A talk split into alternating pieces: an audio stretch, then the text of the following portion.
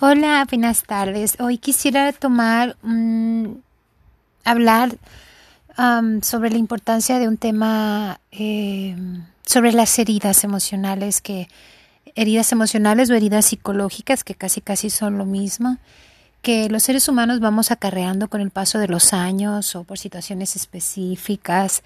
En mi caso, por un trauma severo diagnosticado ahora en mi vida de adulto eh, con un hecho, una acción que viví de niña, de muy niña, y, ahora de adulto noté muchísima manifestación. Pero, eh, ¿por qué decidí hablar sobre este tema? Porque creo que todos los seres humanos tenemos ciertos niveles de herida ah, psicológica o emocional que llevamos con nosotros mismos. Entonces, yo como católica, eh, a mí me ha interesado mucho Lisa, Lisa, hey, no se peleen. A mí me ha interesado mucho eh, eh, saber cómo, cómo, mi fe eh, me ha ayudado a, a, sanar esas heridas emocionales y psicológicas que son muy pesadas, pero que con la bendición y la presencia del Espíritu Santo y la Eucaristía me ha, me ha hecho a mí discernir y entender em, cuál, por, cómo, por qué es la importancia el, el mantenernos en gracia, aunque estemos en proceso de sanación. Porque muchas las veces estos procesos de sanación no duran eh, un año, seis meses, dos meses o ir nada más a terapia psicológica. No, este es un proceso de sanación muy profundo que tiene que ver con heridas muy inmensas en el alma y que se proyectan en actitudes también psicológicas que nosotros las personas tenemos. Entonces, em, yo a mí me, en un, en un estado de, de sufrimiento, em, yo, yo me sentía muy mal y no entendía por qué. Yo decía, Dios mío, ¿por qué me siento tan mal? O sea, si, si me mantengo en gracia, si trato de, de, de ser lo mejor posible para no caer en, en ningún pecado que, que pues, por mi natural tendencia como humana es difícil sin la ayuda y la presencia y la gracia de Dios y Eucaristía y sacramentos y todo, es pues casi, casi, casi imposible mantener, mantener la gracia en santidad. Eh, mm, jamás por mérito de nosotros. Entonces, a mí me interesaba eh, necesitaba yo saber discernir eh, que si los dolores que yo estaba sufriendo eran por, por la sanación de, de, por el simple hecho de estar viviendo la sanación a través de la bendición de Dios. Entonces eh, me encontré un, para mi suerte, un, un canal que se llama Census Fidelium, hermosísimo. Eh, y un, sacerdote que se, llama, se apellida Ripperger, em, hizo una serie de videos en los que él exponía, em, se llaman Unhealing uh, Spiritual and Psychological Wounds, que es exactamente del tema eh, que, a mí me interesaba diferenciar, discernir, que era sobre la salud, sanar espiritual, herida, sanar espiritualmente las heridas psicológicas. O sea, como sanar eh, a un nivel espiritual las heridas psicológicas, ¿correcto? Entonces aquí hice una serie de notas que, que me ayudaron a entender Ah, y por otra parte, investigué sobre cuáles son las características psicológicas que se manifiesta una persona que ha vivido un trauma. Entonces logré hacer una balanza muy linda y me dio mucha alegría, mucho entusiasmo darme cuenta eh, cómo, cómo, Jesús sana en mí, cómo, cómo Él me hace... Eh, me, se, encarga de abrazar mi alma y de irla sanando poco a poco. Entonces, eh, estas fueron las notas que a mí me ayudaron mucho. Em, decía que um, the healing process psychological causes pain. In other words, is very painful to heal psychological. O sea, que el proceso de sanación psicológica, en ese mismo proceso se, se, produce, se produce muchísimo dolor, que es muy doloroso. Eh, eh, es muy doloroso sanar psicológicamente. Entonces, él expone varios puntos que voy a ir hablando así de un modo desorganizado, pero al mismo tiempo con congruencia. Em, eh, primero, él empieza a decir, ¿verdad?, qué son las heridas. Entonces, habla sobre la importancia de, sanarlas, ¿no? Em, una, eh, es, una herida es una... Eh, hay un una es, algo que, está muy lastimado, ¿no? Entonces,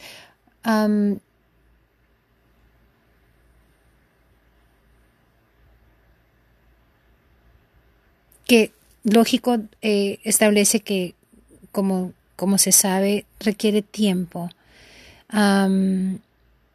se tiene que tener una ah, tienes que, también ayudarte en herramientas psicológicas eh, y, ir obteniendo resiliencia, lo que yo he obtenido por, muchísima fortaleza a través de mi fe, por supuesto. Em, hay desolación, tienes muchísimos sentimientos de desolación. Entonces él es muy lindo porque el sacerdote nos explica lo que produce el pecado. Entonces, él dice que eh, la desolación eh, la herida o la desolación que sientes. Eh, a veces te genera em, enojo, tienes heridas que persisten, o sea, esas heridas te, hacen persistir en, sufrir, cosa que es terrible. Eh, son heridas que tienen la capacidad de afectar nuestro juicio, eh, lo cual Ah, se puede afectar la vida espiritual y, hace que nosotros tengamos la atención en la herida en vez de tenerla en Dios. Entonces, esto es muy importante porque esto era lo que a mí me estaba pasando. O sea, e, en, un proceso de, que yo identificaba mucho dolor, eh, yo perseveraba en mi fe y, y, me sentía muy, muy, muy mal. Y yo decía, pero ¿por qué? Entonces eh, ahí mi atención se concentró en la herida en vez de seguir yo, a pesar, insistir, insistir en que mi atención estuviese enfocada más en Dios que en mi herida. Pero también es un proceso, creo que, que humano, ¿verdad? las heridas psicológicas establece el sacerdote Ripperger. hacen también, manejan a, um, como uh, to make lies to other, también eh, de un modo inconsciente o a veces consciente pero más inconsciente uh, afectas también um, la vida o haces un poquito más difícil la vida de otras personas. Entonces esto es bien importante porque o sea una herida psicológica uh, sin querer afecta la vida de otras personas. O sea, si tú estás herida, sin querer estás afectando a otras personas. Entonces hablaba sobre que las heridas eh, cor, uh, corrupted prudence como alteran, corrompen lo que es el, eh, el juicio, la prudencia. Entonces esto es bien importante. Uh, porque para mantenerse en gracia se requiere de, de una de un estado de, voluntad de imprudencia. Entonces, esas heridas a veces perturban tu, sentido de prudencia. Entonces, eh, cada que nosotros cometemos eh, un pecado, por ejemplo, lastima y hiere eh, tu intelecto. Entonces, también lo oscurece, explica el sacerdote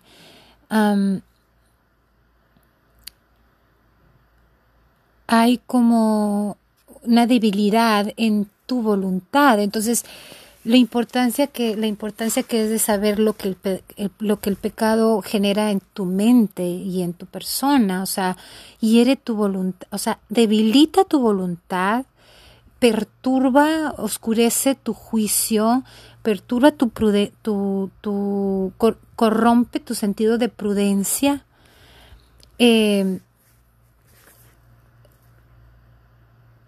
Entonces, de por sí tenemos la inclinación al pecado de modo natural, explica el sacerdote.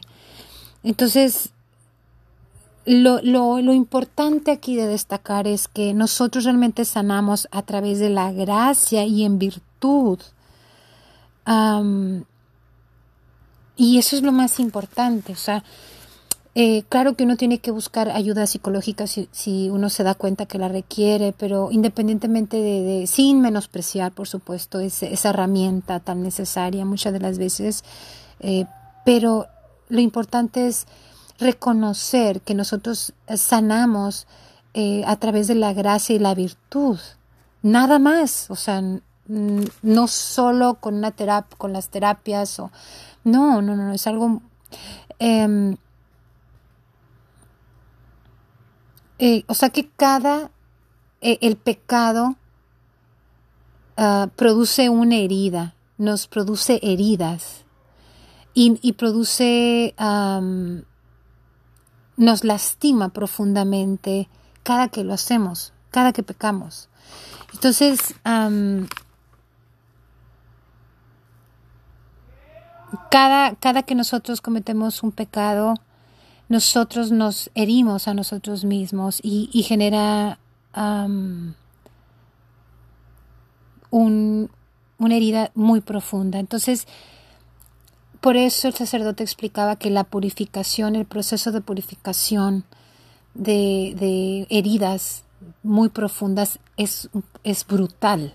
O sea, que puedes tú estar sufriendo un proceso de purificación eh, en la que en realidad el Espíritu Santo, Jesús, la Eucaristía está sanando a través de su gracia y de su virtud y puede ser muy doloroso, pero eso no significa que que no esté sucediendo, es al contrario.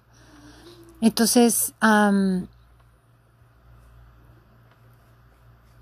eh, porque explicaba el sacerdote algo muy importante, dice que Dios tiene que ir profundamente al alma y, indagar en lo más profundo de esa alma para, para sanarla. Entonces yo me quedo con esta hermosa reflexión con esta hermosa ganas eh, de seguir abrazando profundamente la fe, los sacramentos, eh, la Eucaristía, vivir en agradecimiento profundo, porque eh, es, es, en realidad muy, muy inmenso los resultados que, que uno va, va logrando. Para terminar estos comentarios, yo nada más quería hablar un poco de lo que el trauma a una persona le puede generar en su vida de adulto. Eh, pues está en inglés, pero se lo voy a tratar de, de, traducir práctica de modo así rápido. Em, como mucho, em, mucha preocupación excesiva de todo lo que es lo emocional, te preocupas mucho, te produce insomnia, tu concentración disminuye enormemente, eh, pierdes tu sentido de, sentido directriz a, un futuro, em, te sientes desesperanzado, eh, pierdes interés por las cosas, puedes tener depresión, puedes tener irritabilidad, puedes tener pocas o nada de memorias en algunos pasajes de tu vida. Puedes tener